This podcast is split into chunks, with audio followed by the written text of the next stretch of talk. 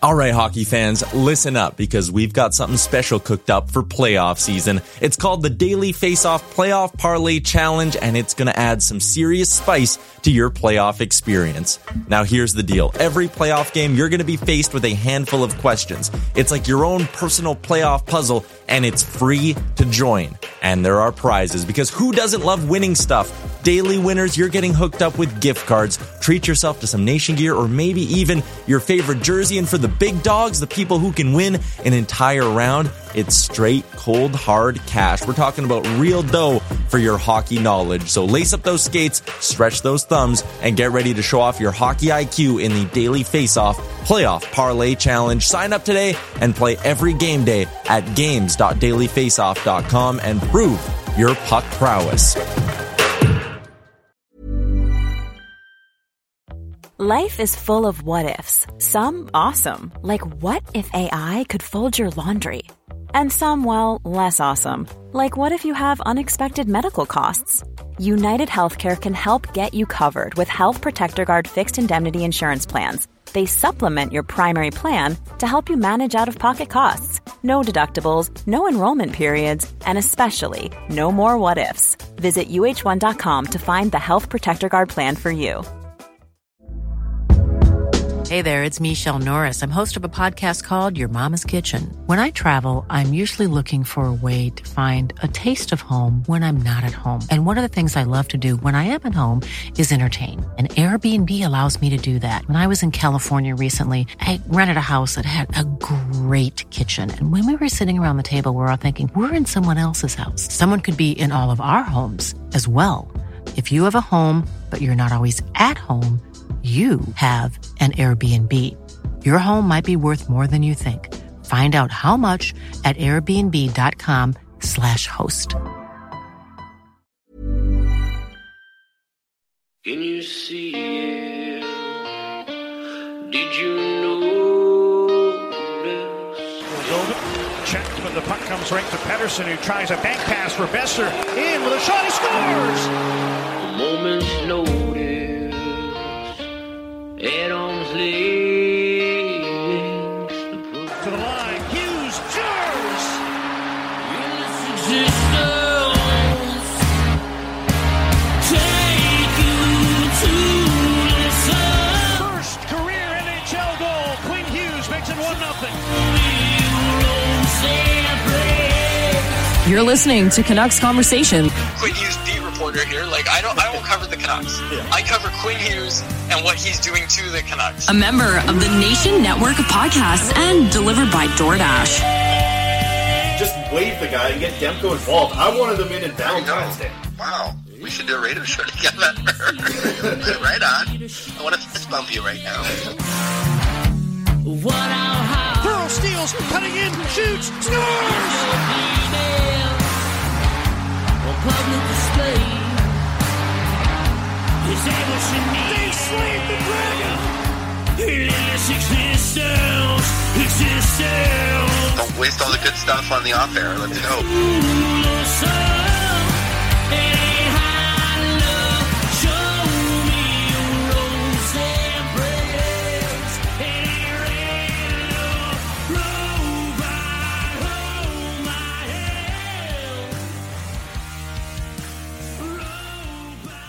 Hello, Canucks fans, and welcome back to another episode of the Canucks Conversation brought to you by the great folks at Zephyr Epic, delivered to you by DoorDash. Go check out zephyrepic.com, promo code hockey season, capital H, capital S, all one word, hockey season, zephyrepic.com, Z E P H Y R, epic on all platforms. Go check them out. Check them out just everywhere. Waiting for you to spell it out there because guess what? You know what I remember we talked about the new set of cards that came out?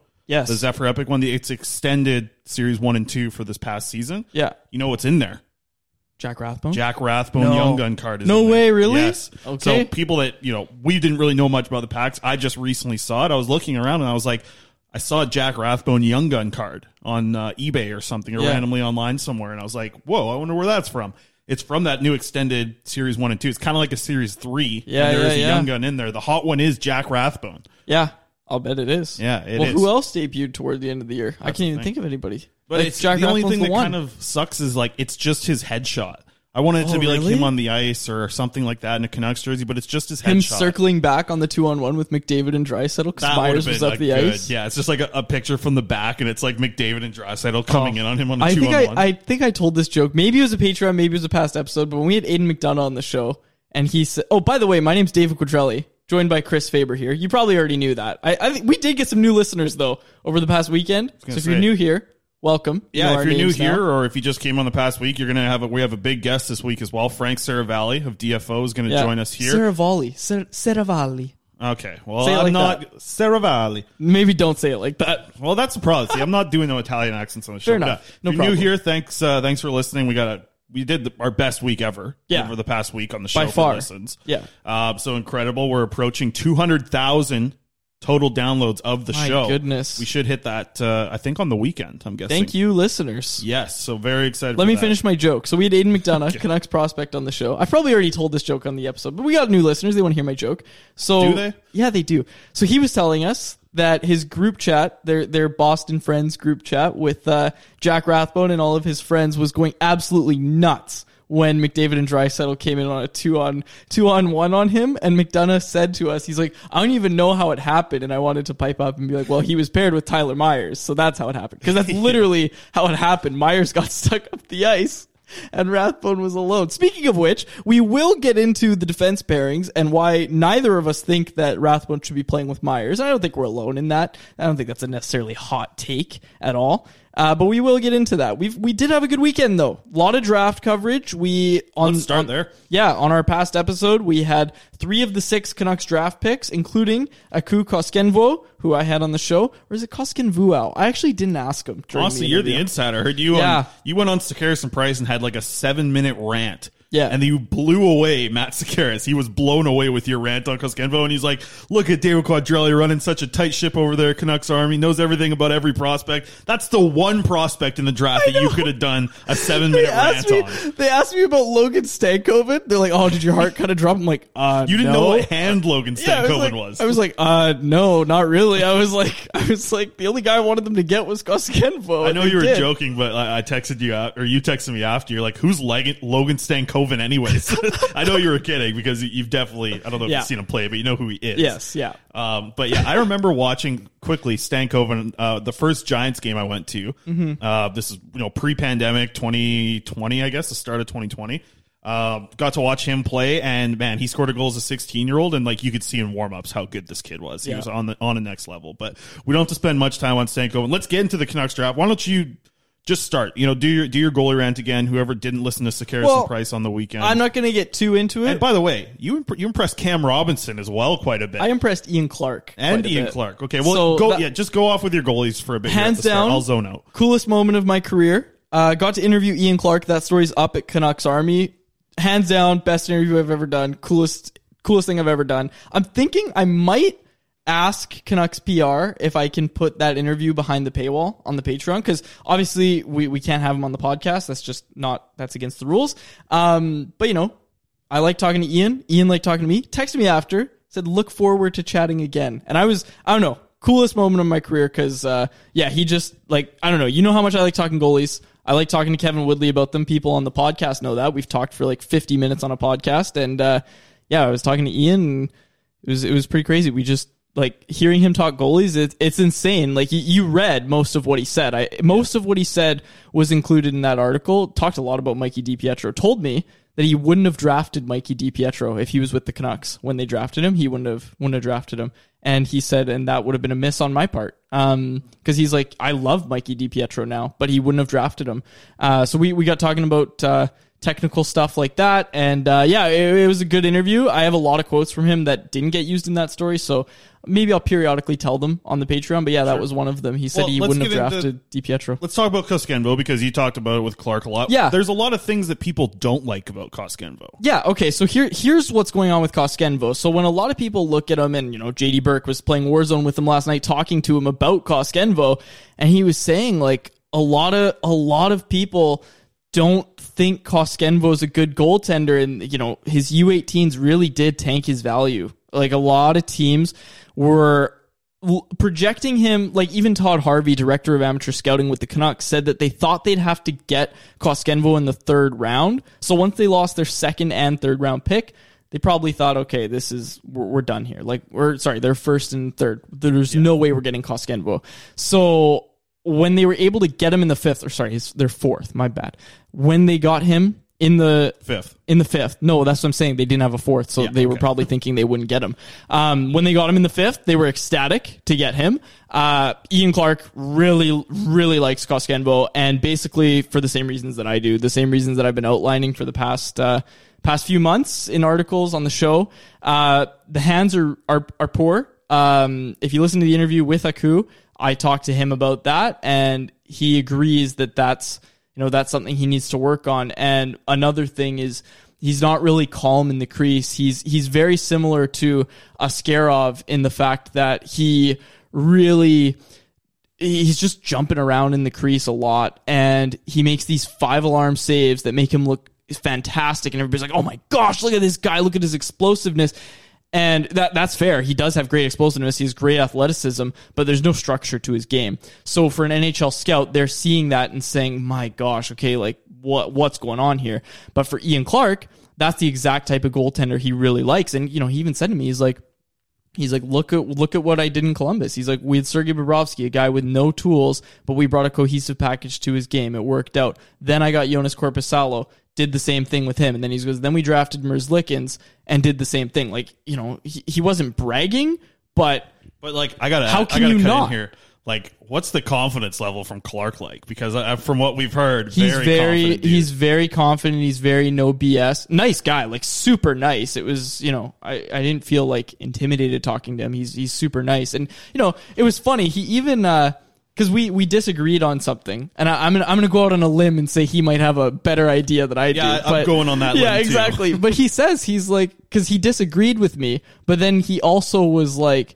Yeah, but I, who knows if I'm right? Because we all evaluate goaltenders with a different set of eyes. He's like, you, Curtis Sanford, Dan Cloutier, we all have different sets of eyes. I'm like, yeah, I'm, I'm sure my What's my- your name doing in there? Yeah, exactly. I was like, yeah, my analysis on goaltenders is very similar to yours. But he did give me mad props for uh, calling the Koskenvuo pick because I was like, I, I was telling him, I was like, yeah, I had bragging rights over Woodley because I was texting him before the draft saying this is a Clarky pick. Like they're gonna they're gonna pick Koskenvuo. Yeah. Um. So yeah, I, I was happy to call that pick, and uh, it, it was it was.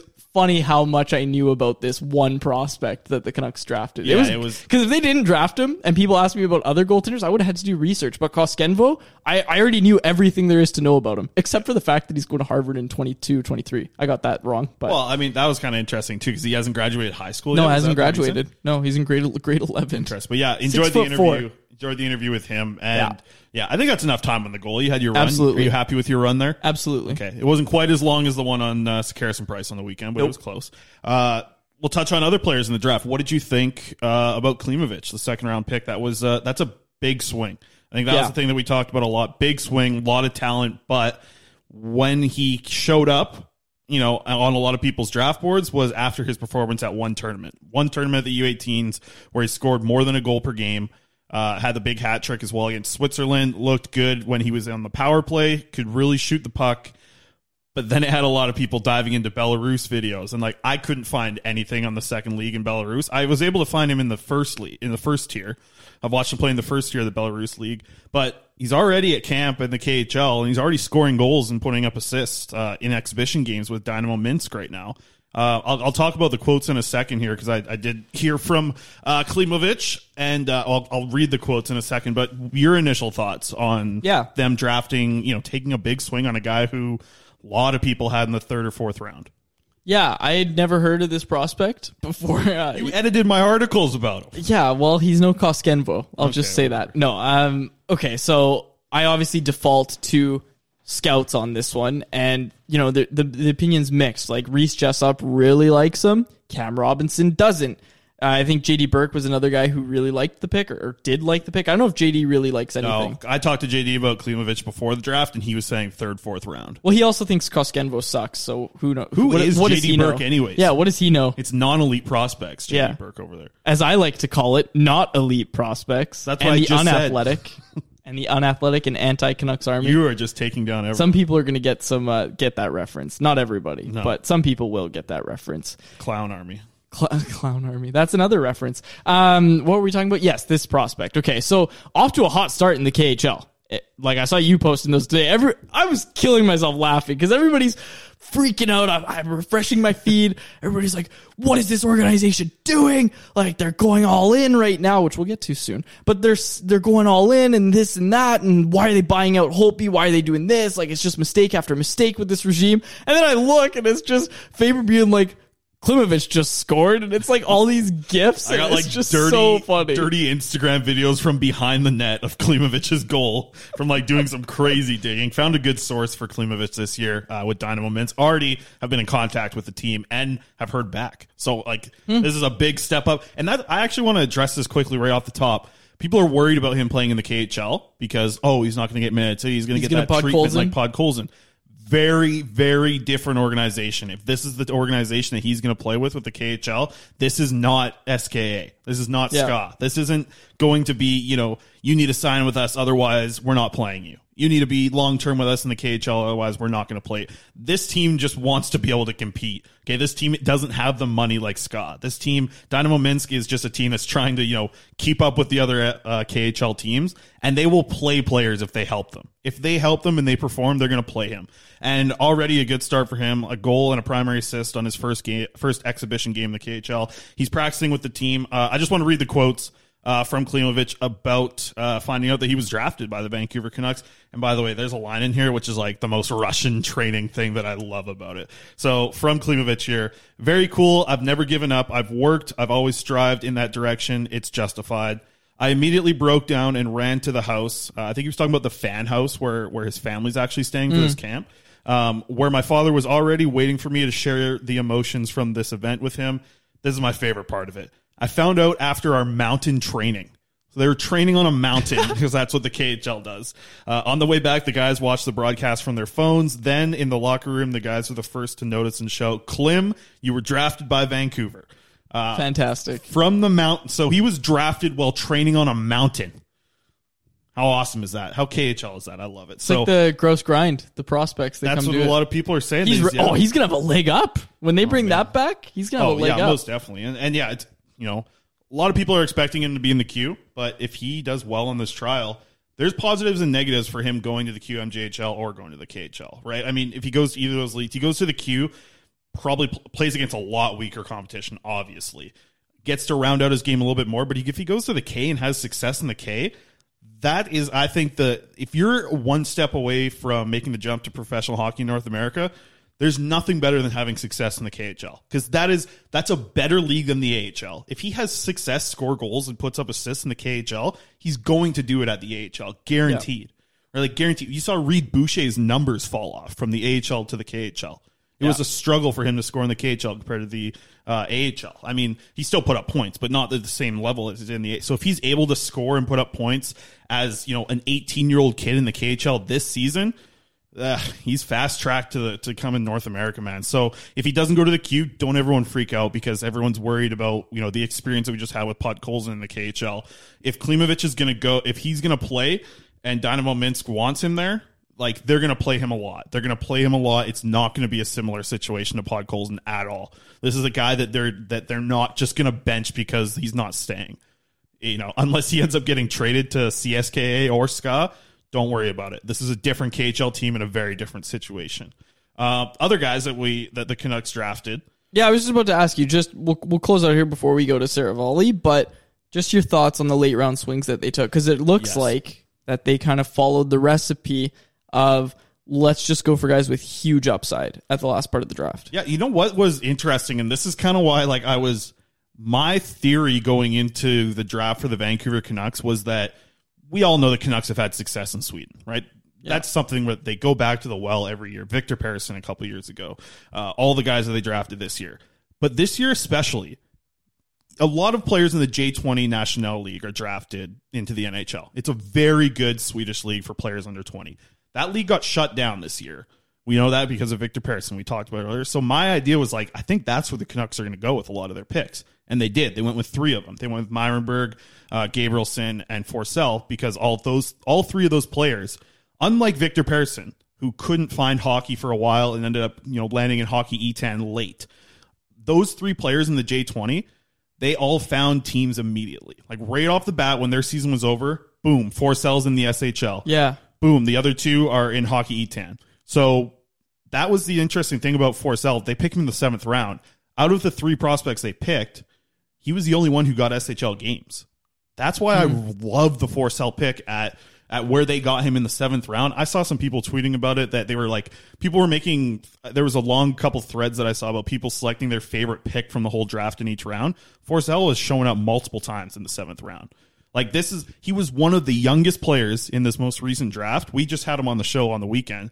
Excellent kid. I think my favorite interview that we had on the on the show this past weekend. It's going to be a lot of fun to deal with him. Just a great kid overall. And you know, the fact that he was able to even crack an SHL lineup last year, and you know, it's funny. Like Victor Persson, everyone's like, "Oh, he got." You know, I hear I hear other podcasts or other people on radio talk about, "Well, it was nice for Persson to get some games in in the SHL last year." Because if you look at elite prospects, if you don't watch him play and you just look at elite prospects, you're like, "Oh, look at Victor Persson. He got eight games in at the SHL this year." The dude played four shifts in his whole SHL time. He played one game. He played a hundred. He played uh, a minute and twenty seconds in those seven or eight games, whatever it says Elite Prospects. So don't look on Elite Prospects and act like you know what Victor Persson did this year. Not elite prospects. No, exactly. Here we go again. so, but Forsell gets in. He plays three minutes and 33 seconds in one game. Looks like a bat out of hell. That's what I, I asked Todd Harvey. Like, did it look like he was playing with his head on fire? And he said, yeah. Um, and, and I just found that he's going to report to SHL camp um, this coming month, like, or in August. We're not in August yet, but in August, he's going to report to SHL camp wouldn't shock me to see him get a chance to to really crack that roster, be a fourth line guy, you know, do something similar to what Arvid Costmar did last year, and, and be an impact guy on the fourth line. They like Forsell. He's grown a lot in the past couple years. He's my favorite pick of the draft for the Vancouver Canucks. Um, I've watched a lot of Myrenberg lately. There's, I don't know, there's a lot to like about the potential with Myrenberg, but man, there's some things that you really don't like, and I'm going to write this in an article here pretty soon. A lot of people are like, "Oh, you're you're too positive about a lot of these prospects." A lot of hmm. people have told me that, and I, I'm positive about a lot of things because I don't want to knock 17 and 18 year old kids. There's a lot to grow, but man, the thing about Myrenberg that I didn't like is like when he's skating up the ice with the puck or getting into a two on one situation, which he does a lot. He jumps up a lot, but when he's skating back to defend. There's not a lot of effort there, and I wonder if that's because it was in HockeyEttan and it's a league that's It's like Persson. really- That's what he said. He's like, I'm too good for this league. that's what Persson told us. That you know, I think that those guys look down on the HockeyEttan league. Mm. We had Alexa on. What did she tell us? There's 50 or 46 teams in that league. It's, What? It's literally just a step up from like men's league hockey. Like it's That's so barely funny. a pro league. So. You know, it- it's going to be interesting to see where they fall. Uh, Hugo Hugo Gabrielson is going to land in Allsvenskan next year. I think that's a good spot for him. Defensemen take a little bit longer to develop. He's going to play in the Swedish second division and get a lot of opportunity to play there. It'll be fun to watch him develop. But man, like mark my words right now, if Forsell starts in the SHL next year, if that's where he starts his season next year, the hype has to start getting real about this kid. One of the youngest players in the 2021 draft, picked in the seventh round by the Vancouver Canucks. Forsell feels like the pick for the Canucks that you know is is going to be the one that looks pretty good down the road, even if it's just for value what they get. I don't know if he's going to be an NHL player, but right now that's an excellent pick in the seventh round. Um, Lockhart don't really know much about him yet. I've watched a little bit of him play, reached out, see if we can get in contact with him, um, but we'll see what happens with that. He'll be in the OHL next year didn't really have anything to go off this past season because of OHL games being canceled. Um, but I do think he played in the PBHH tournament as well. So I'll try and get some film on him and get some updates. I'm going to have an article on each of these prospects. Everything is uh, at next week. CanucksArmy.com. Like, go check us out. And we'll have Canucks more on the prospects report. Um, I just put it out in an article as well. Just a ton of stuff about prospects that are reporting. Uh, Costmar um, is going to report, obviously, to his SHL camp in August. Uh, who else? McDonough is going back uh, to in September. He said that on this show. Uh, who else? Who else? Who has another prospect? Okay, let's let's just get to. It's Okay, okay. okay. Well, I got more prospects. Why don't stuff, you do? We'll, do- we'll get we'll get an article out where you just prime everybody and you so, say where every single prospect's playing this Okay, year. sounds good. There you go. I'm okay. getting giddy. It's that time of the year I know, I know. I gotta, up, I gotta, I gotta pull you back a bit. It's like me when I get talking about goalies and Yeah. talking to Ian Clark. All right, get going on, uh, we'll uh, we'll cut to some ads from our sponsors right now, and then we will get to our conversation with Daily Faceoffs Frank Seravalli. So keep it locked, keep it loaded on the Canucks conversation. All right, folks, that's right. We got a new ad finally here for Parallel 4-9 Beer. You want to get down to the street kitchen, folks. It's more than just a street kitchen now. Now it is a full-on beer gardens. Absolutely beautiful. You've seen Quads and I tweeting about it. The food's amazing. A ton of beers on tap. Quads as well. You've had uh, not only beers, but what other drinks did you like there? Had the Muddler's pink lemonade. That was very good. You need to go get the food though. The food at the Parallel 49 Street Kitchen, ridiculous. What did we eat that one day? Poutine, cheeseburger. Well, I ate it all. Waffle fries, and then we got those Korean barbecue wings. Yeah, the spicy chicken burger, that's my go-to. But what you do, a little trick for everyone, you swap out the jalapenos for their pickled cucumbers. Very, very good. Highly recommend that. That's down at 1950 Triumph Street off in East Van. That's parallel 49 at 1950 Triumph Street. Check them out in East Van and go down and try some beers and be sure to get some food down on that beautiful patio. The pandemic and a slow economy are making it tough on a lot of people to find steady, good paying work. But one industry is bucking that trend. Construction companies are hiring and need more workers than ever before.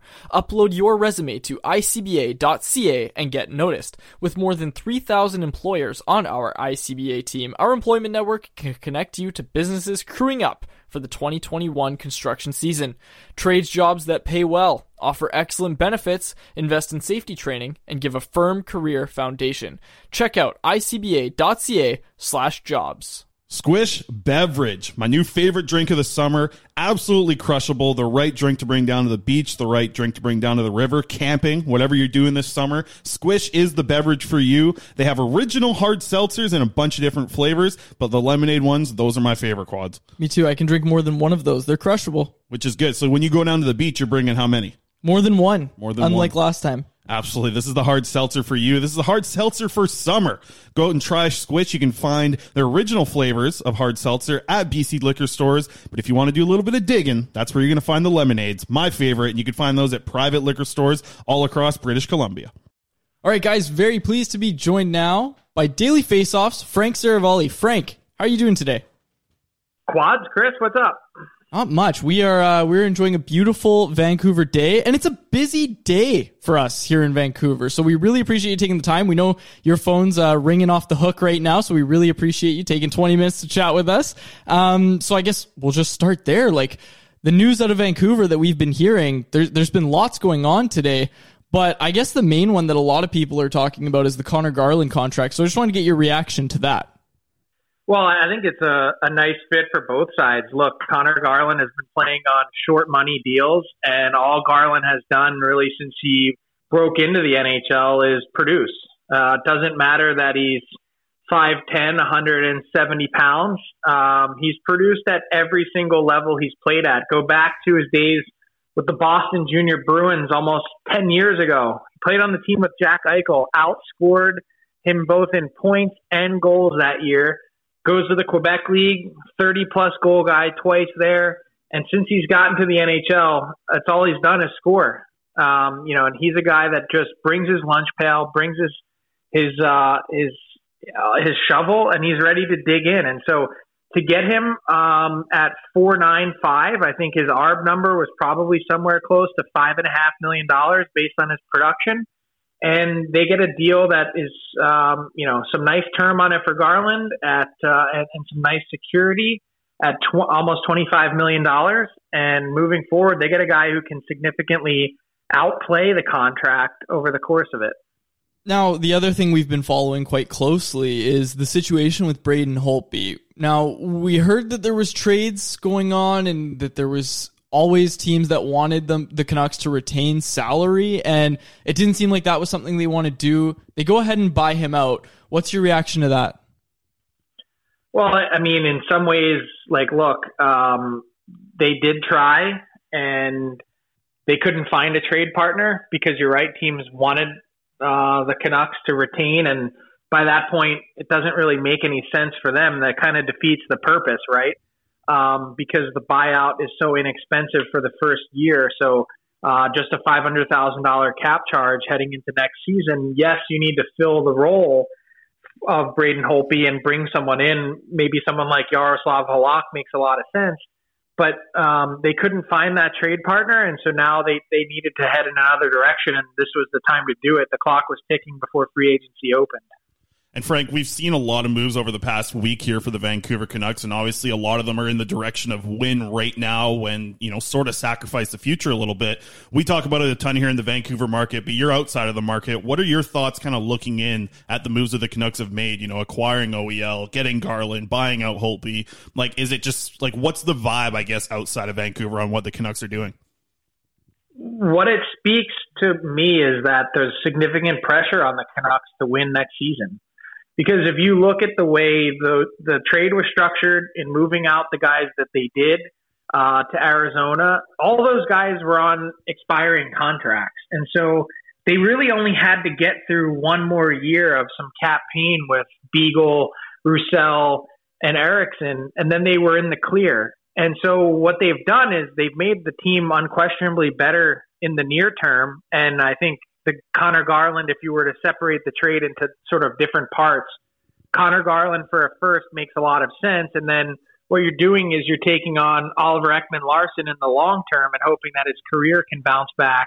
Um, really, in exchange and kicking, you know, some of the cap concerns that you have down the road a little bit with Ekman Larsson's deal. And so um, they get a little bit of help in that the Coyotes were willing to retain a little bit, and that was really the push um, you know, dating back to last offseason was the Coyotes weren't really willing to retain much on Oliver Ekman Larsson. And so um, the fact that they get Ekman Larsson at 726 instead of 825, um, I think that makes a difference moving forward. It, it lessens some of the sting a little bit. And I, I think you're hoping that this is a guy that, um, you know, can really be rejuvenated, you know, coming off a year in which – uh, obviously, the the Coyotes didn't have the success that they wanted. He did personally, and then also the sort of long-standing. Uh, I, I don't. I think it's unfair to call it a feud, but there was clearly no love lost between Ekman Larsson and, the, and Coach Rick Tocchet, and so Tocchet moved on. Uh, the Coyotes haven't built a winner in the time that Ekman Larsson's been there, and he wanted a change of scenery. And now he goes to a place in Vancouver where you know, maybe does the Sedin connection and then being back in the organization help get Ekman Larsson back on the right foot? Now, we talk about the flat cap era, and the prediction is that the cap will go up before Ekman Larsson's deal expires. And, you know, there's the TV deal and all that. And now I know this is a loaded question, Frank, because a lot of it depends on, you know, COVID variants and kind of if we actually get out of this and all that sort of stuff. But when the cap goes up eventually, I guess number one, what do you think an appropriate timeline for that is? And two, how much do you think it will go up by?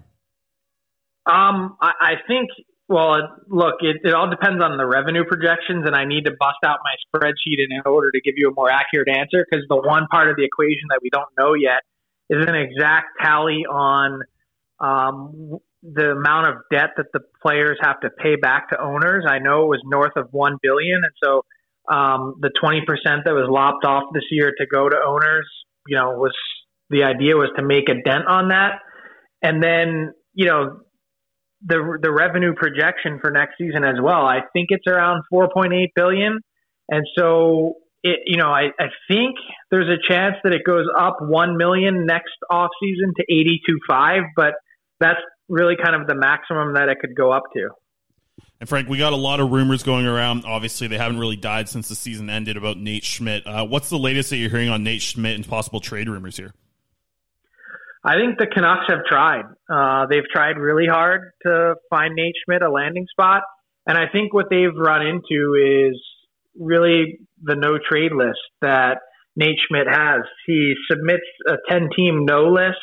And I think the teams that have had interest in Schmidt um, sort of have all been on that no trade list.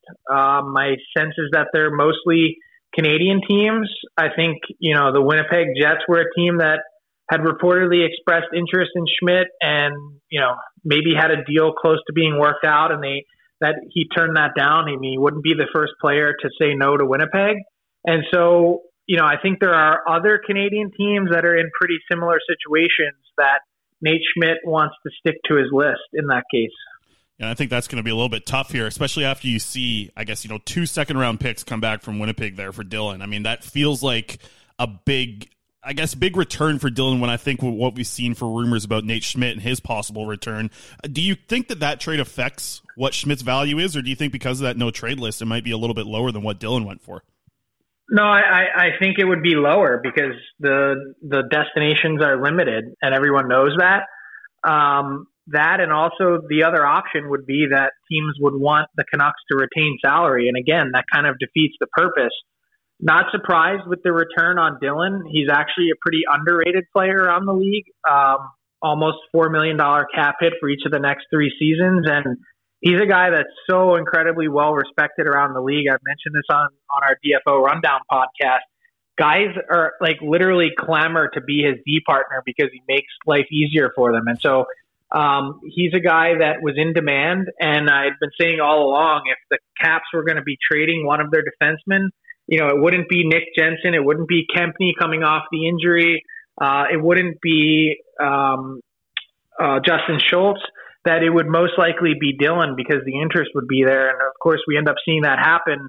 So I'm not surprised at all that the two first round picks were the price for Dillon. Yeah, no, absolutely. I think it, it, kind of got Canucks fans talking quite a bit because I think a lot of people see the value in Schmidt and what he could be if he's in the right environment. And I think that's the part that kind of threw everybody off a little bit. But if they do end up moving Nate Schmidt, I mean, they got to bring in someone on that right side to play defense. We've heard the rumors about Luke Schenn, but are you hearing any other names connected to the Vancouver Canucks as we're one day away from free agency opening now? Honestly, I haven't. Um, hmm I, I, you know, when you're looking at the right right D market, it's you know understandably a little bit thinner than the left side. But the funny thing about this year and the way that it's played out is a bunch of teams have actually been looking for left shot D this year. Calgary is one. Uh, the Florida Panthers are another. Uh, the Philadelphia Flyers are another. They end up with Keith Yandle. So it's mostly been for a look on the left side oddly enough, this summer, and, and the Canucks are one of those teams um, that's looking for someone on the right side. I do think the deal with Schenn will materialize. Um, you know, I'm just looking through my list here of the guys that could be on the move on the right side. I wonder, does a guy like Cody Ceci make some sense? Uh, I think there's been some interest in Jani Hakanpää as well, not necessarily in Vancouver, but around the league. Um, and, you know, people might snicker at the idea of Cody Ceci, but it's interesting how the conversation about Ceci changed because the expectation changed. And I think it all goes back to how we view players now in the salary cap world. Fans determine opinion based on how much a guy is paid. And, you know, when he was making four million, you know, fans were all over Cody Ceci. And then at a million to five, everyone's saying, "Oh, this guy is actually pretty good." And so um, I think Cody Ceci's trying to get some term. I wonder if he could be potentially a fit, um, you know, for what Vancouver is looking for. And again, just spitballing, but you know, some of the other guys on the list here, Zach Bogosian isn't going to Canada. Uh, Travis Hamonic, been there, done that. You know, Tucker Poolman, does he make any sense? I think he's a guy that actually has a lot of interest around the league as well uh, coming off of his year and, and three year run in Winnipeg. So um, the the upper echelon you know market, it's there's not really a lot of D out there other than Dougie Hamilton on the right side. And another spot where the Canucks need to to add some NHL players of value is on their fourth line. You know, even bottom six area. If you can slide one into a third line role, it feels like a lot of these RFAs that didn't get qualifying offers. There's going to be some options out there, some pretty solid options as well. And now with uh, with the ability to bury a contract of 1.125, I believe it changed to this year in the AHL and not have any cap implications, is mm-hmm. it going to be an interesting? Kind of market for these guys that are bottom six forwards? Like, we're we going to see a lot of these guys kind of move, especially after seeing what the qualifying offers have, you know, kind of resulted in a lot of players becoming UFAs? Is it going to be pretty active, do you think, day one for these fourth line type of players? Yeah, I think it is going to be active, um, really active.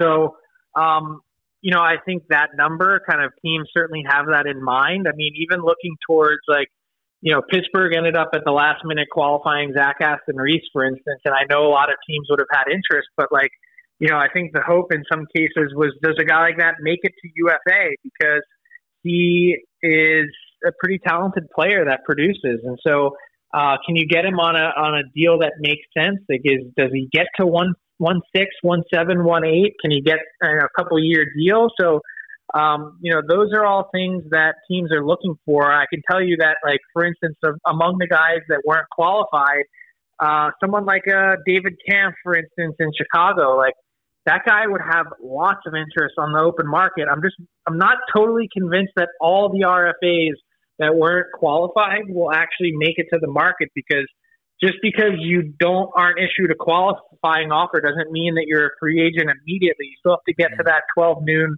window Eastern time on Wednesday, and you know I can tell you that some of those teams that didn't qualify are going to be circling back to players saying, "Hey, would you be willing to take this or that?" Uh, sort of in the last ditch effort. And uh, Jim Benning has talked about it in the past couple weeks here about potentially bringing in a Russian to help Vasily Podkolzin come to North America. Uh, one of those RFAs that didn't receive a qualifying offer, Evgeny Svechnikov.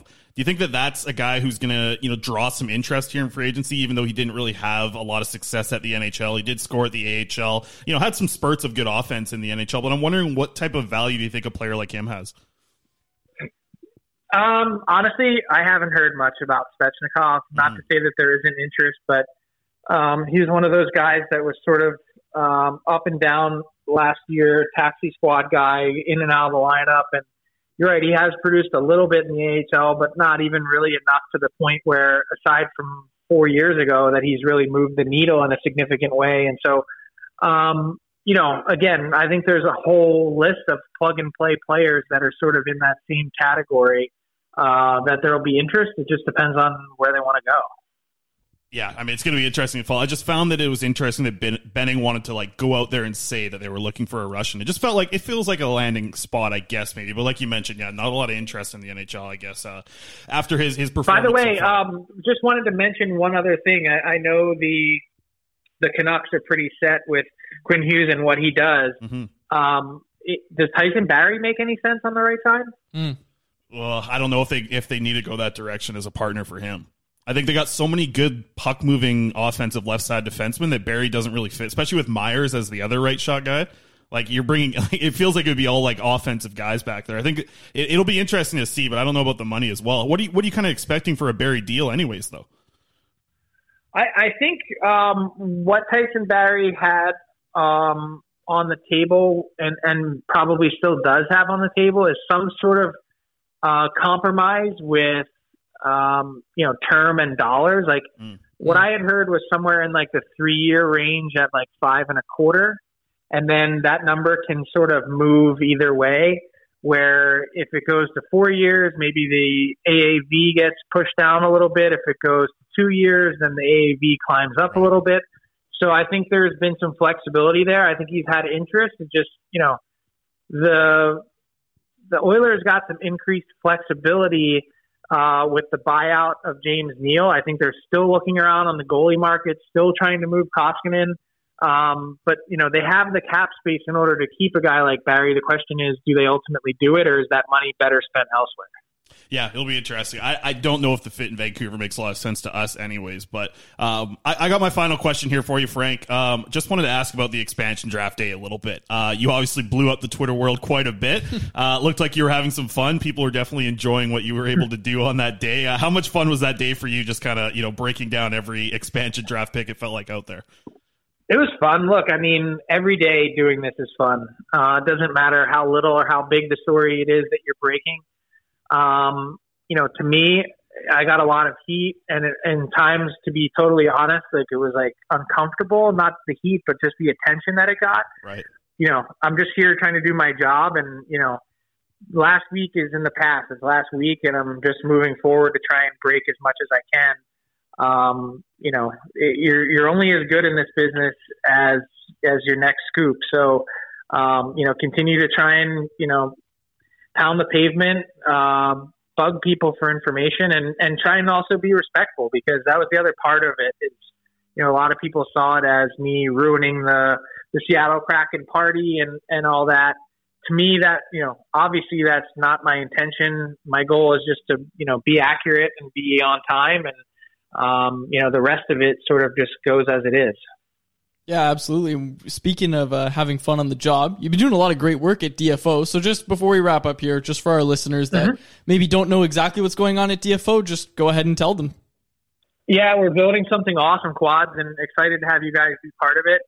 Um, you know, it- it's one of those things where we're going to be hiring some awesome people this summer, building a team out. Uh, we've got a vision for some new shows that we want to do, uh, produce new content, and on all the different platforms, be first in breaking news and storytelling, and um, you know, really drive content to what's already been a great site. I mean, Daily Faceoff has uh, a ton of visitors as it is for people interested in the latest lineup information and starting goalies. And, you know, it's funny just telling some people around the league where I was heading, they're like, oh, I, I use that site. But like they kind of didn't know that they did. Mhm. And so now if we can become just a destination for people to go to for content as well, then I think we'll be able to build something really special. Absolutely. Frank, thank you so much for taking the time. Enjoy the rest of your day. Hey, thanks, guys. Take care. All right, and a massive thank you to all of our sponsors, and of course, Frank Seravalli of Daily Faceoff for joining us. Fun conversation, and we're going to get into some more things that we talked about with him there. A lot of rumors right now, Chris. First of all, I muted you. Say that again. First of all, all right, I guess second of all, since my first one didn't come in, Frank, you know Frank had some fun on the expansion draft. Yeah. You know he had a lot of fun. I, I felt bad when he said uh, when he said it, it. He didn't say it rattled him, but what he said was like he was uncomfortable with how much attention it got. Like that, I would be twenty thousand followers. I saw that day. Yeah, 30. 30? 30. Okay. Yeah. I got the report from Downtown Jay. Downtown Jay with their Twitter report. What a gem. I, I just want Jay to come on the show more often because I get to talk to him a lot more. But uh, it, it's fun when Jay comes You on know the what we show. need to ask Jay about Hmm. is Oodle Noodle. Oodle What do you Noodle, know- man. What do you know about Oodle Noodle? I just saw okay. him post the other day. Uh, yeah, he. You know what? They do a lot of good stuff Yes, in the community. I just saw that Yeah, I yeah. just I was like, whoa, holy cow! Like they donated so much food to local food banks. It was like Uh, two hundred and sixty thousand pounds or something. Yeah, it was something crazy. Maybe twenty six thousand. Yeah, and they're like they're doing something right now with the Edmonton Indigenous two hundred sixty thousand meals. Yeah, yeah, something like that. Yeah. Um, two hundred sixty thousand pounds.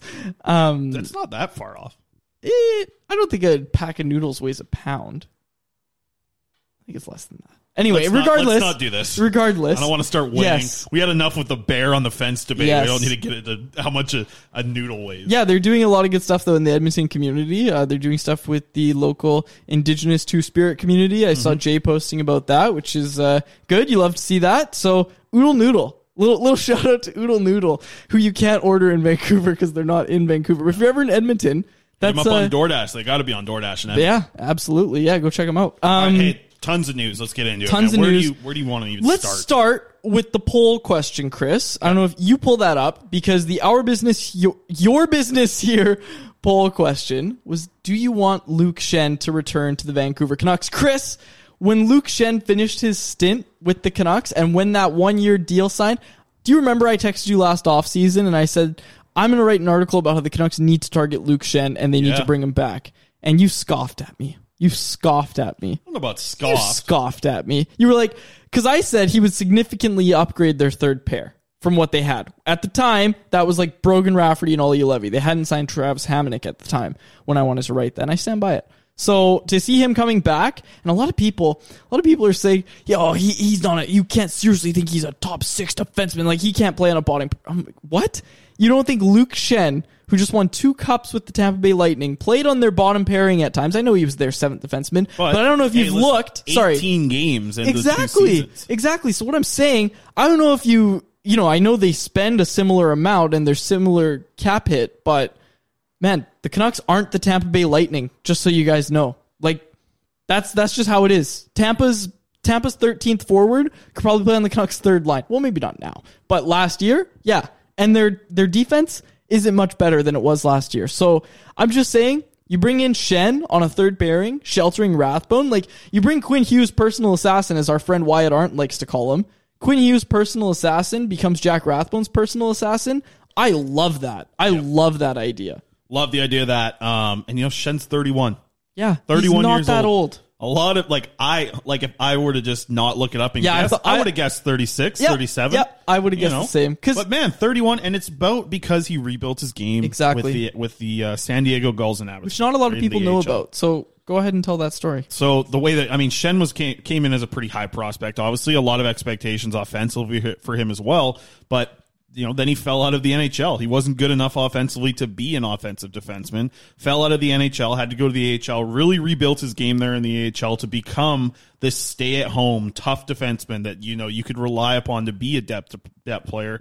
And it got him his NHL job back. He got him his NHL job back with the Anaheim Ducks. He had then obviously moved on to the Vancouver Canucks to finish his season. And what has he done since then? Oh, nothing much. Just went on and won two Stanley Cups while playing as a seventh defenseman for the Tampa Bay Lightning. So yes, he makes a lot of sense with the Canucks at 31 years old. He's willing to drop the gloves. We saw him stick up for Quinn Hughes and Quinn Hughes' game.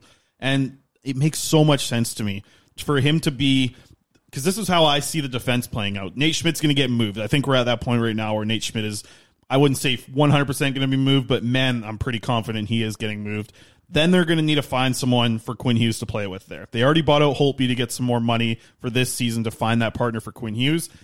If they can find a guy in the three to five million dollar range to play on the right side with Quinn Hughes, that makes a lot of sense. And then you can also bring back Hamonic and Schenn. You have Hamonic and Schenn as your six, seven guys on the right side. You have Juolevi as kind of the seven, eight guy. The defense looks a lot different and a lot better with the addition of a guy like Schenn to bring some depth. If you're able, I would love to see them go out and get Hamonic. I still think Hamonic makes a little bit more sense, but a little bit of competition between Hamonic and Schenn might be nice. Like, hey, which one of you wants to go out and play with Jack Rathbone on that third pairing? You're going to play minutes, you're going to kill penalties. Both players do a very similar thing. And the thing that I like so much about Schenn was what he was able to do with the Tampa Bay Lightning when an injury did occur.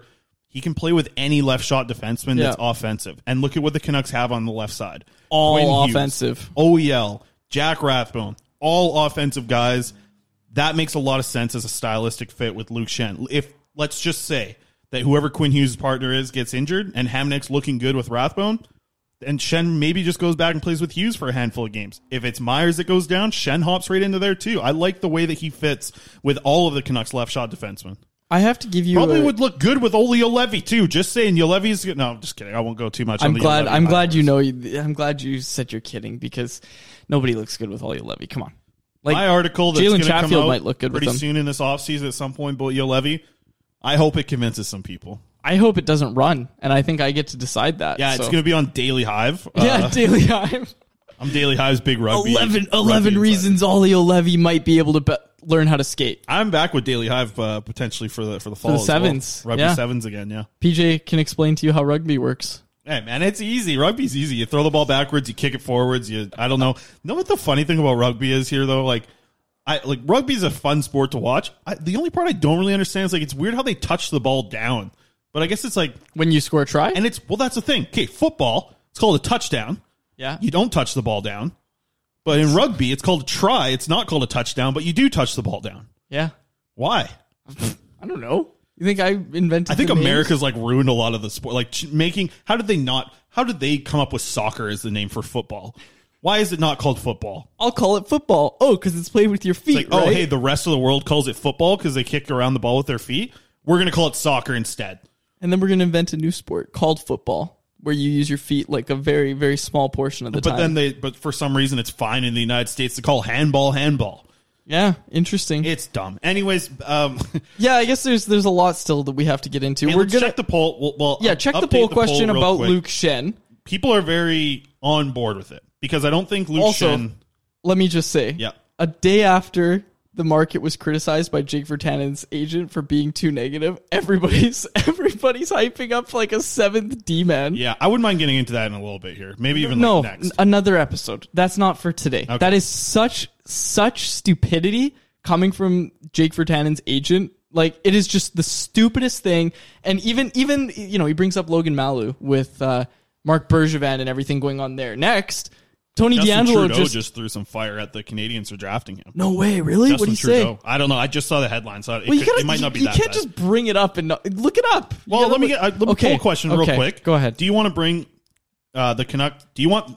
Man, you worded this. Uh, Do you this- want the Canucks to bring Luke Schenn back? This pissed me off how you worded this. What'd Do you want to see the Canucks bring back Luke Schenn? Oh, real confusing. That's wordy, man. You got long words. You got- coming coming from you. You Come got on. long words in Come there like now. bring and back. Yeah, sorry. Um, do you want to see the Canucks bring back Luke Schenn? 86% of people saying yes, 8% of people saying no. And their lowest yet since releasing a poll question with I'm angry, only 6% Yeah, are angry. because nobody. How can you be angry about Luke Schenn coming back? I know this market's just so negative. How uh, the 6% of people in that market.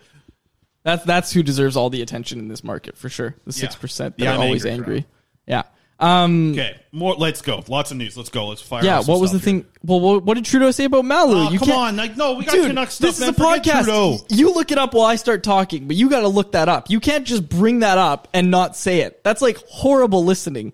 Just like me yelling at you is probably horrible listening for the people in traffic listening listening to this right now on their way home from work. But you're gonna look that up. The other big thing going on right now. His quote is deeply disappointed by the Canadian selection of Logan Mailloux. okay, so fair enough. I, I think And I think he that says that it was a lack of judgment by the Canadiens. Yeah. Well, I yeah okay okay fair enough. Maybe you didn't have to look that up. Oh, yeah, 'cause that was just ga- game-changing That wasn't game changing at all. audio. Anyway, anyway, Frank Seravalli on the show, and but that was the best part of it right there.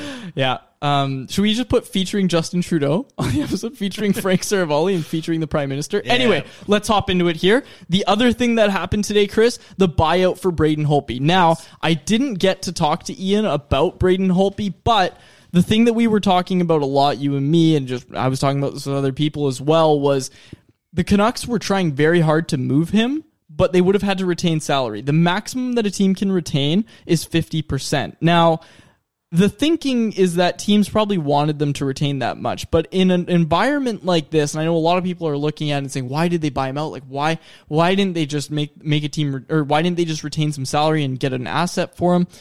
The thing about this is they're saving 3.9 million on the cap this year. That's a pretty hefty chunk of change. Like that, that is good. You're when you're only going to be saving 2.15 if you retain. I'm sorry, like I know draft picks are valuable and I know whatever else you get back is potentially valuable. But right now in the flat cap environment and with how the Canucks are going all in, like they've made it clear they're going all in. They they're the goal this year is to make the playoffs. They punted on last year, but this year they're right back in it. They want to make the playoffs. They want to contend for the Stanley Cup eventually. Um, they want to get there. So when I look at this deal, that 3.9 million, that's going to be valuable for them. That's what mm. they're looking at. And they're just looking at this from a pure, we want to win now and we want to go all in perspective. Man, this team is so all in for this season. Jim Benning Yeah. has gotten his way. Aggressive Jim. Aggressive Jim has gotten Yeah. his And the way. checkbooks are out. Like, think of how much money they've spent. Yeah, It's- not, not it's even just on the ice, opposite. but like Yeah. bringing in the Sedins is not cheap. Yeah. Ian Clark's deal obviously isn't cheap. Travis Yeah. Green gets more than we expected. He gets his whole coaching staff. They bring in Brad Shaw. Like Brad Shaw's not cheap. They've pushed to make this team a lot better this year, and they have improved a lot. Yeah, they have. Man, and I, am sorry, I, I don't want to cut you off, but a lot of people still having the discussion of should they have waited till that two year mark? Should they have should they have punted on this year as well? I'm sorry, I, I said it before and I'll say it again. You're starting to lose that locker room if you come in this year with Olli Juolevi on your third pairing. And I know it's not all about Levy. That was Should just be. an example. Yeah, that's just an example. If you come in this year with another dog poop team, Dog no, poop team. I didn't swear. Is that the name Uh, of the episode? Dog poop team. no, no, because people are going to think we're trashing the Canucks like the negative media we are. Um, if you come in this year with another piss poor team, Dog you're poop. yeah, I know dog poop. If you if you come in with another team like that, you're going to be. And I know the team like that shirts could mean something else after the last year the Canucks just had seventh in the North Division. Um, if you come in again, you're going to start losing people in that locker room. You're going to start losing Elias Pettersson. You're going to start losing JT Miller. JT Miller actually losing, like literally losing him, but losing the buy-in, I think, from the players would have started to happen. But look, Bo Horvat's not getting any younger. Played 500 NHL games. Like, you don't think he wants to start winning? They got a taste of the playoffs. This young core got a taste of the playoffs, and I think the hardest part about winning in the playoffs, Chris, is knowing if your young core can do it. And I think for a team like Toronto, and I've said this before, their young core hasn't shown that. So if I'm a Toronto Maple Leafs fan, which I'm definitely not, I'm a lot more worried about my team succeeding in the playoffs than I am right now if I'm a Canucks fan. You saw what they could do in the bubble last year. I'm of the belief that that wasn't a fluke. And I think with the top nine that they're going into this year, I think they actually can compete this year. And if they're able to make the right moves here with Nate Schmidt, y- the defense can get better. I don't know where I, if I heard this somewhere or if this just came to my mind, but you know I, I've talked about Radko Gudas before. I like the idea of bringing him in. He was a free agent last time I wanted them to get him, but now he's signed. If you move Nate Schmidt in exchange for Gudas, you're probably getting an asset back on top of that. Like I don't think you do Gudas for Schmidt one for one. And then uh, the thing is, if you get Gudas, you probably don't still get Schenn, or do you hope Gudas can play first pair minutes with Hughes? Like That's what's that's what you're going to have to move. that's Schmidt a huge question mark. Even like today, and I've floated this idea in the past. If Schmidt is staying, maybe he's the one that plays with Quinn Hughes. That's a very offensive pairing. Um, but it's going to be so hard to find. Like Frank brought up Ceci as an option. Yeah. Depending on what Ceci's making, I don't know. It- to me, it's not. It's that type of player, but I don't think Ceci's the type the guy that I Yeah. want for him. But it's that type of player. But man, the right defense market right now for free agency is so slim. Like Schenn's one of like the top, you know, probably 10, 15 right shot defensemen available. And we're talking about a guy who probably plays in your six, seven spot. There's just not right shot defensemen aside from Dougie Hamilton out there that are going to be good. And I don't think the Canucks are going to be able to swing Dougie Hamilton, even though some Twitter folk are still hoping for it. but I think it is possibly going to have to come from a trade, and I don't know if that's a trade that's Schmidt straight up for the guy who plays Yeah, with Hughes. I I, don't- don't see that don't see happening. that. But if they can parlay, uh, you know, Nate Schmidt into some picks, and the picks are what you want to deal, or heck, man, would it shock you to see the Canucks move more draft picks just to get like whatever they move Schmidt for? It wouldn't shock me to see the Canucks peddle more draft picks to find a guy who fits with Hughes Yeah. because they're already so invested in. And like, you know, I like it a lot, man. I, I'm I'm excited that the Canucks are going this direction and making this push to be a playoff team, be a contender, because it's just not something that we've been able. You and I have been covering the team for. I think I've been doing it for four or five years. You're three or four years yourself. You know, it's not like it's not like we've had a good a good run yet. Like the run, the best we've seen this team was in the playoff bubble uh, when they made the run and lost to Vegas, obviously. And to me, this team that we have right now in Vancouver is already. I think it's better. Like, would you not say that the Canucks team this this day is better than what they did when they made a run against Las Vegas? Yes, I agree. I, I think this team's better, and I think that they can they can they can make a good like a good run through the regular season, get this team to gel together, have this morale of the locker room be completely flipped from what it was last year. And I, I like that Jim Benning's being aggressive. I know that they're sacrificing a lot of what the future is, right? Like the OEL deal hurts the future. Holtby hurts the next year with the bio. But man, like I'm excited to be excited about this team. Like I'm jacked up that this team's going to be a lot more fun to watch. I'm jacked up to see their top nine looks like three lines that I'm excited to see skate forward. I'm excited to see Pod not be forced into a top six role. Hoglander potentially dropping down to a third line role where he's going to get easy matchups as the leading goal scorer at five on five last year for the Canucks. I mean, there's a lot to be excited about what this team's able to do next year. You have an emerging goalie like Thatcher Demko. Uh, you know, Mikey's coming in at some point. Jack Rathbone's here now. Like, why not make a push with these guys? Like, why not? This is the. I know that there's there's a lot of people that are still staying pretty negative about Jim Benning and what he's doing, but he told us he was going to be aggressive. I was worried when he said he was going to be aggressive. I think some of the the trades that he have has worried me a little bit, but overall, I've I've been pretty happy with his offseason so far. If you if this Canucks team goes in and goes on a playoff run, like a deep playoff run, you know, Jim Benning's going to be getting a lot of props for what he did. And if they don't, he's fired. So, you know, the people that want Benning gone, it might happen this year. The people that are fine with Jim Benning or think that he's done a good job this offseason, if he makes them to the playoffs, I think he's got to still like win around to, for this to be a successful offseason because man, has he gone out and tried to do a lot of very aggressive things like he said he would do. Yeah, absolutely. There's some there's some news around the league. Uh, the Hurricanes are going to be signing Tony DeAngelo, reported by Frank Seravalli. Wow. And there is interest in Jake Virtanen around the league as well.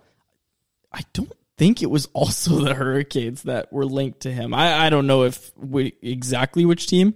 Um, oh no, you know what? Yeah, David Pagnotta of the fourth period. Jake Virtanen has drawn interest from multiple teams, including Carolina. He'll have options after being bought out by Vancouver.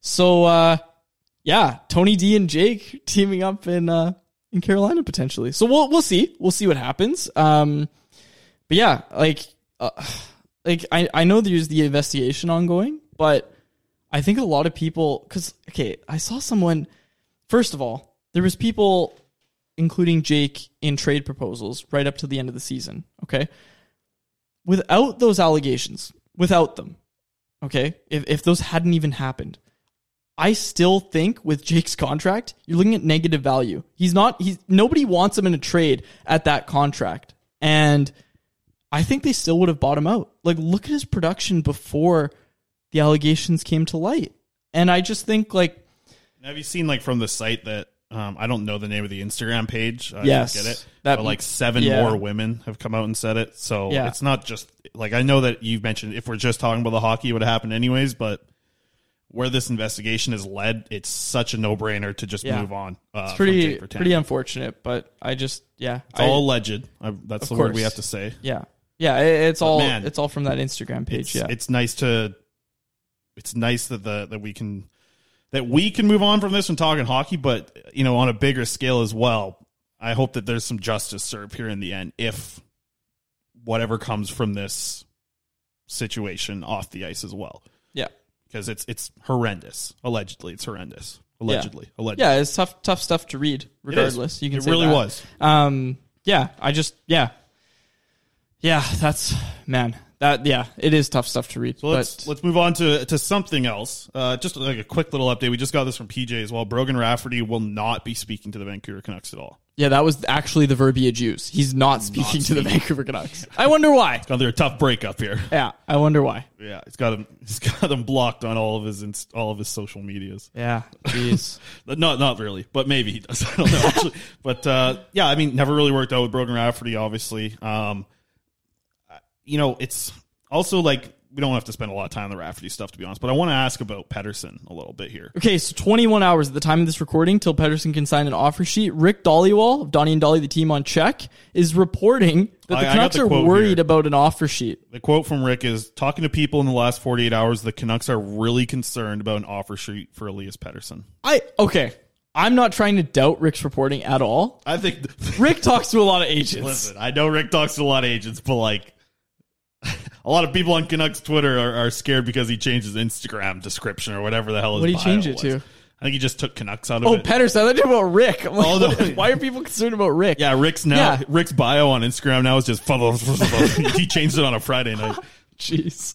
Um, yeah, no, the thing that you're referring to, Elias Pettersson, uh, took out his profile picture from Instagram that had him in the Canucks jersey, Oh, got rid of a Vancouver. non-story. I know, it is. Uh, but he did, it was a calculated decision to take it out, uh, of the Twitter and the Instagram bio. He knows what he's doing. He knows what he's doing. yeah. what he's I wonder, I wonder if the agents told him to do that, eh? No. Well, you never know. I don't think CAA? agents are- Dude, they represent Harry Styles. Did you know that? Harry Styles, Quinn Hughes, and Elias. You know who Harry Styles is, right? Uh, yeah, I know what he is or who- what, he, is. does. What he does. yeah. You know he's a singer. One Yeah, Direction. He was in One Direction. Yeah, Kiss there you You, great song by One Direction. Yes, absolutely. We should close out with some One Direction today. I think. Well, let me get my Bluetooth plugged in then to the yeah, old. we'll, uh, we'll do that. But uh, we, we probably should close out. It's getting really hot in here. The last thing that we'll talk about Conor Garland contract. I think we're both in agreement that it's a good contract. Four years or five years, four point nine five million. I think is the exact number. Yep. Uh, backloaded contract in the last three years of that deal. He will make six million dollars again. For those that don't know, that doesn't affect the cap. Cap hit is going to be four point nine five million every year.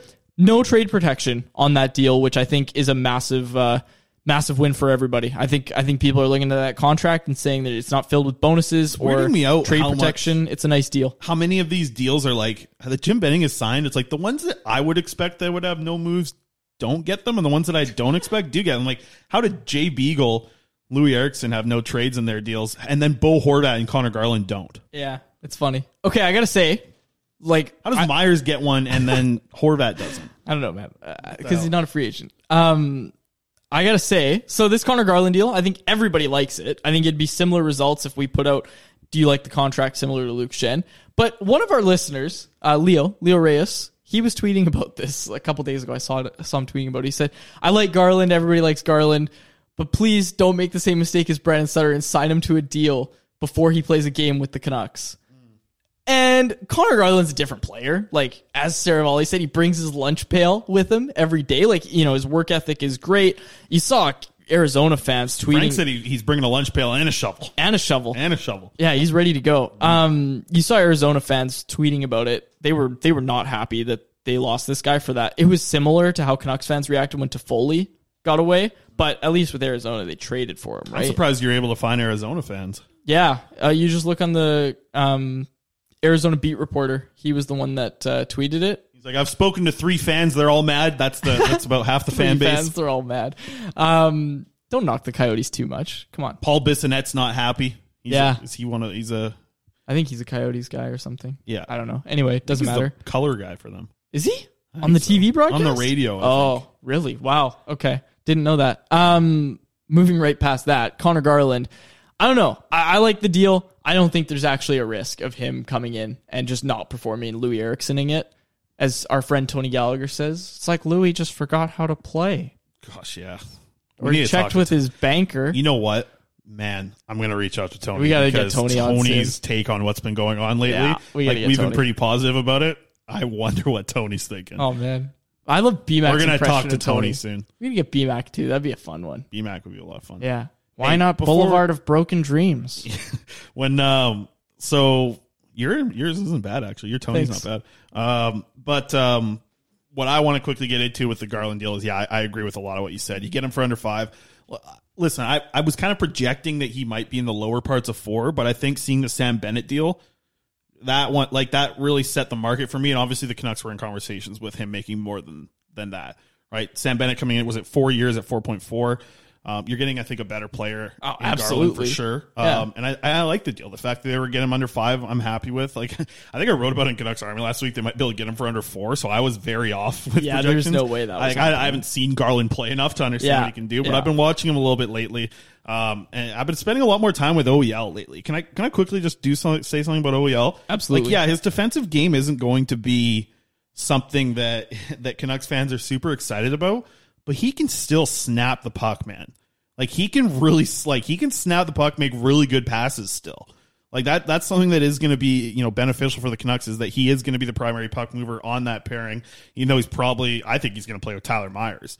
Um, and then that's going to be a that's to be a pairing in the defensive zone right there, man. That's going to be something. That's going to be like, yeah, oh, I don't know what that's going to be like, but Yeah. but he can still snap the puck. Like he can Yeah, he still can. snap the puck up to guys. He still gives good passes, gets a lot of his shots on net, and a lot of his pucks find the back of the net because he's got a wrist shot that's accurate. And those type of point shots that you get with a lot of screens, if you can find holes, you can get goals.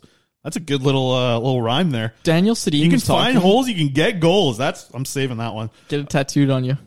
Maybe not, but uh, Daniel Sedin was talking about OEL Yeah. uh, on the radio on Sports Sportsnet 650, but but I, I followed up Daniel uh, on 650 as a guest. very nice. Wow. Not That- big deal. Little flex there. I like that. Little flex. I like it. Um, what was I saying? Oh yeah, Daniel Sedin. He was talking about OEL, and he said, you know, I've already talked to Oliver. He's taken ownership for the seasons that he's had, and he's ready to bounce back. And I, I wonder because we know he and Tocchet didn't get along.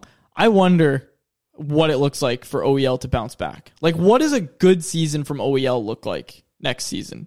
Man, I think OEL can still get seven to 10 five on five goals Hmm. from the back end and get still be like a 30 plus point guy. Yeah, Like, I, I, I don't think that's out of the realm. I don't think so either. But that pairing that you're going to see with him and Myers, like, They better be controlling play. the thing is, like, it's depending on who's going to play with Quinn Hughes, but that might be the pairing that's starting in the offensive zone with, like, the Lotto line a lot. Like, when they do have an Yeah. offensive zone face off, it might not be Quinn Hughes out there. Well, it might be if he's with Schmidt. That's true, too. That's what's going to be, like, I but you Schmidt's also are moving on. okay with Schmidt and Hughes feasting on those matchups with Horvat, like those easier matchups, because now. Horvat's going to get those. I think. Well, you know what? We got to talk to Travis at training camp because if you're Travis, Travis, right now, there's a lot of questions for Travis. This well, is a very yeah, different lineup, and man. you know Travis likes to keep his cards pretty close to his chest, but you know at the last training camp he was straight up with us. Like he was like, "Yeah, I'm going to match the lotto line because I did that in the playoffs last year and it worked." And that was the plan. Then he had to kind of change on the fly when they got off to a slow start and what a, what a gong show last season was. But anyway, I'm I'm I'm interested to see how Travis kind of approaches this. Is he going to use the lotto line? Like who's who's getting softer matchups, the lotto line or the Horvat line? Because I think it's got to be the lotto line because the lotto line can go toe to toe with any top line and still control the shot share. and the goal share. At their best, that's what the lotto line can do. They can Yeah. they can play against anybody. We were kind of touching on it with um with Garland here, but I want to get your opinion on how that second line kind of shapes out because I think we have different looks at it. Because I saw you agreeing with Harmon something that Harmon said. Yeah. I'm on the different end of the spectrum on that one. Okay, you give yours first. So I think it's going to be Pearson, Horvat, Garland. Okay. I know Garland can play both wings. It's not something that I'm just not not aware of. I know that he can play both wings, but I see I see Travis Green wanting Horvat to be with the veteran Pearson a little bit more and with Garland. I get what you're saying. And get before I finish, I I know that Hoglander was a better line mate for Horvat. Like Mhm. I know that Hoglander assisted on more, scored more goals assisted by, and was a better player alongside Horvat than Pearson was. But I just think the way the Green coaches, the way that he's used Pearson and Horvat in the past, I don't think he splits that up. I think he keeps Pearson with Horvat. 'Kay. So I'll just say my third line then is Hoglander, Dickinson, Podkolzin. Okay, I agree with you, but I think that's a massive waste of because Dickinson doesn't have a t- ton of offense. That's a massive waste of Podkolzin and Hoglander. Ooh, I don't know. That's a massive waste, and I'll tell you why. If you want to start putting Dick, okay, so the way I look at it in terms of matchups is you've got the Lotto line playing against other teams' top lines. Second line goes out, you're putting out the Dickinson line to match up against them, and then that Horvat line is just feasting. Like you're looking at a dominant, dominant line there. Like they're gonna they're gonna get so much offense. Mm-hmm. Now, Pearson doesn't give you that. What Pearson does give you is very, very solid two way play. Now, we know Nils Hoglander still makes some mistakes. I don't think that's going to change going into next year. I think it's going to be less and less as he continues to play, but he still makes mistakes in the defensive zone. He just gets a longer leash because of how good he is offensively. I think to put him in the best position to succeed and Horvat in the best position to succeed, you want him on a second line with Conor Garland. And then your third line is Pearson, Dickinson, Podkolzin, because we know what Podkolzin can do two way.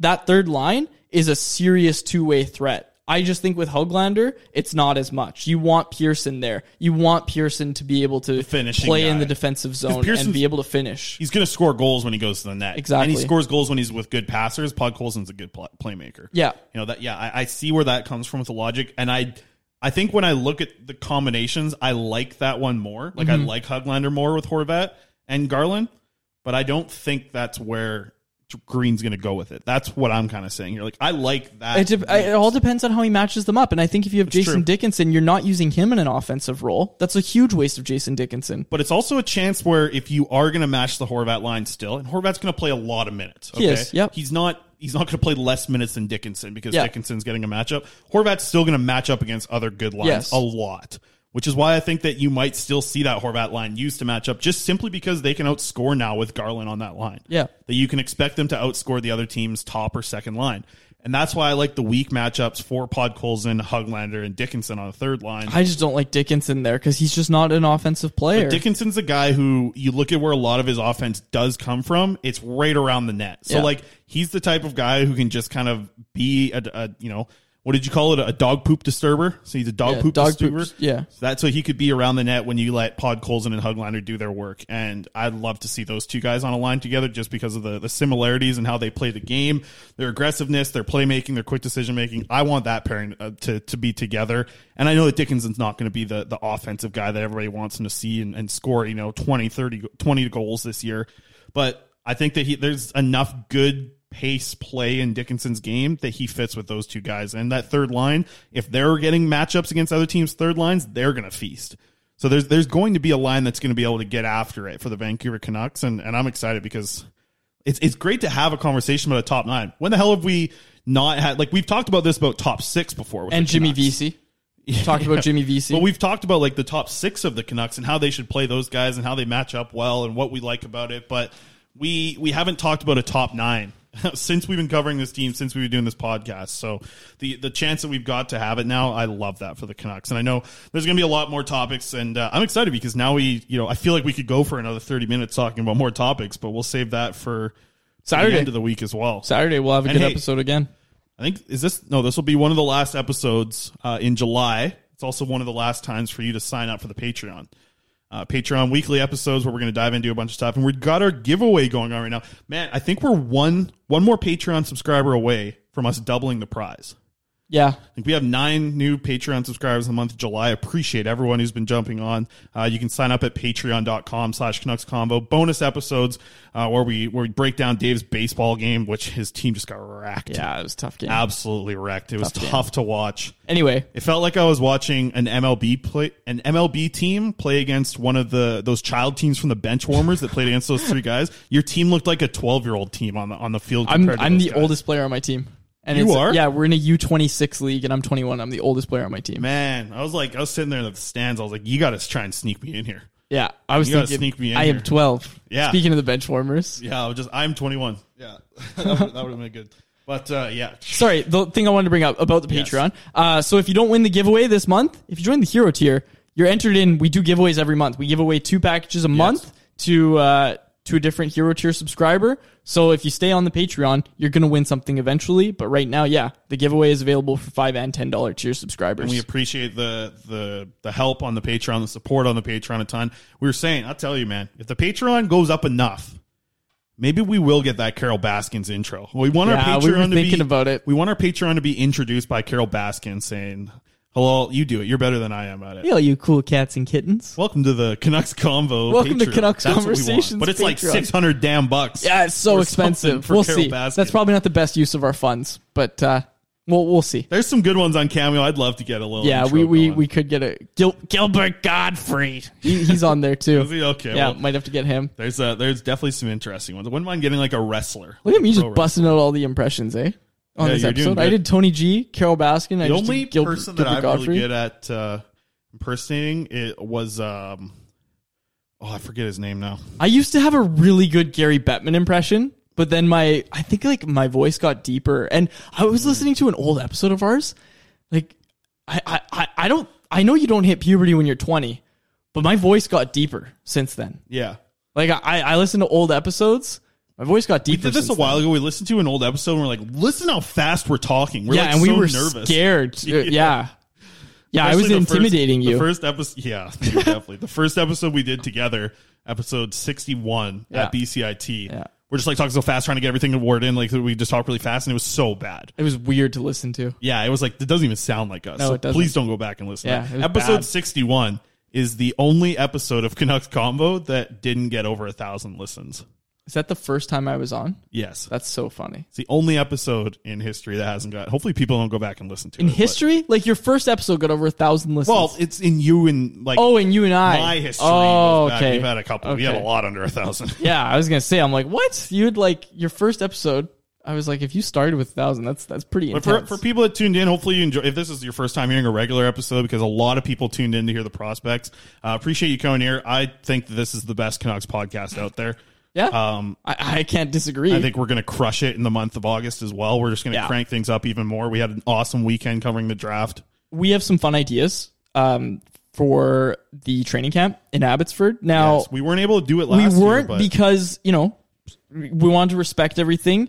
Uh, you know, vaccines weren't really available at all. Uh, COVID was you know starting to go back up, and they asked us to wear masks in the arena, and we wanted to do. plus they're all about 20 feet apart. Like I know Yeah. six feet, but the way that we were seated. Yeah, we, were weren't very far apart, and we didn't want to go sit together and start doing it. But you know, I think there's going to be an option for Abbotsford uh, training camp. I think we're going to get a lot of stuff going on, and I think like I don't want to hint too much, but I I've got more than a few ideas because there's going to be fans at the training camp in Abbotsford, so we might even do some meet and greet. Like we'll see what we end up doing. We'll see. We'll, we'll see. It's very, very early stages, but we have a lot of ideas. If you haven't already, hit subscribe. Go leave us a five star review on Apple Podcasts. Hey, and we never talk about reviews, but yeah, we haven't had one in a while. yeah, go leave us a five the star reviews review. from everyone. Yeah, Yeah. It's, it's just quickly thing on Apple. All you do, search up Canucks Convo, click it, tap it, review it, Good to go. get out of there. But hey, the Patreon, the reason we're able to possibly do some live stuff from there was being able to buy this RodeCaster here. Yeah. You know, free plug for RodeCaster, excellent podcasting device, uh, and it'll be able to help pay for some of the gas as well. The people that support the Patreon, we really appreciate it. And like I said, I think we're only one more away from getting the ten. Then we'll double the prize. Absolutely. somebody. We'll have two prizes, uh, and we appreciate. It. I think the Patreon's a lot of fun. We, we like to have some fun on there as well with our Patreon. You know, chatting with people on the on the page as well. So Patreon.com/slash Canucks Convo. We'll be giving away a package if you get on there the, in the month of July if you sign up. So August is going to be a tough month for for the Patreon because nobody's going to be signing up because we already got a lot new, a lot of new ones in July here. So uh, yeah, just appreciate everyone. I'll let you close this out here, Quads. Yeah, our thanks to Frank Seravalli of Daily Faceoff for joining us, and make sure you have you subscribe if you haven't already. For Chris Faber, my name is David Quadrelli. Thank you so much for listening to the Canucks Conversation. Thanks for listening to Canucks Conversation, delivered by DoorDash. Hit the subscribe button to never miss an episode. How about keep it to a thank you, Jim? Hi, this is Craig Robinson from Ways to Win, and support for this podcast comes from Invesco QQQ. Invesco QQQ is proud to sponsor this episode and even prouder to provide access to innovation for the last 25 years. Basketball has had innovations over the years too. We're seeing the game played in new ways every day. Learn more at Invesco.com slash QQQ. Let's rethink possibility. Invesco Distributors, Inc.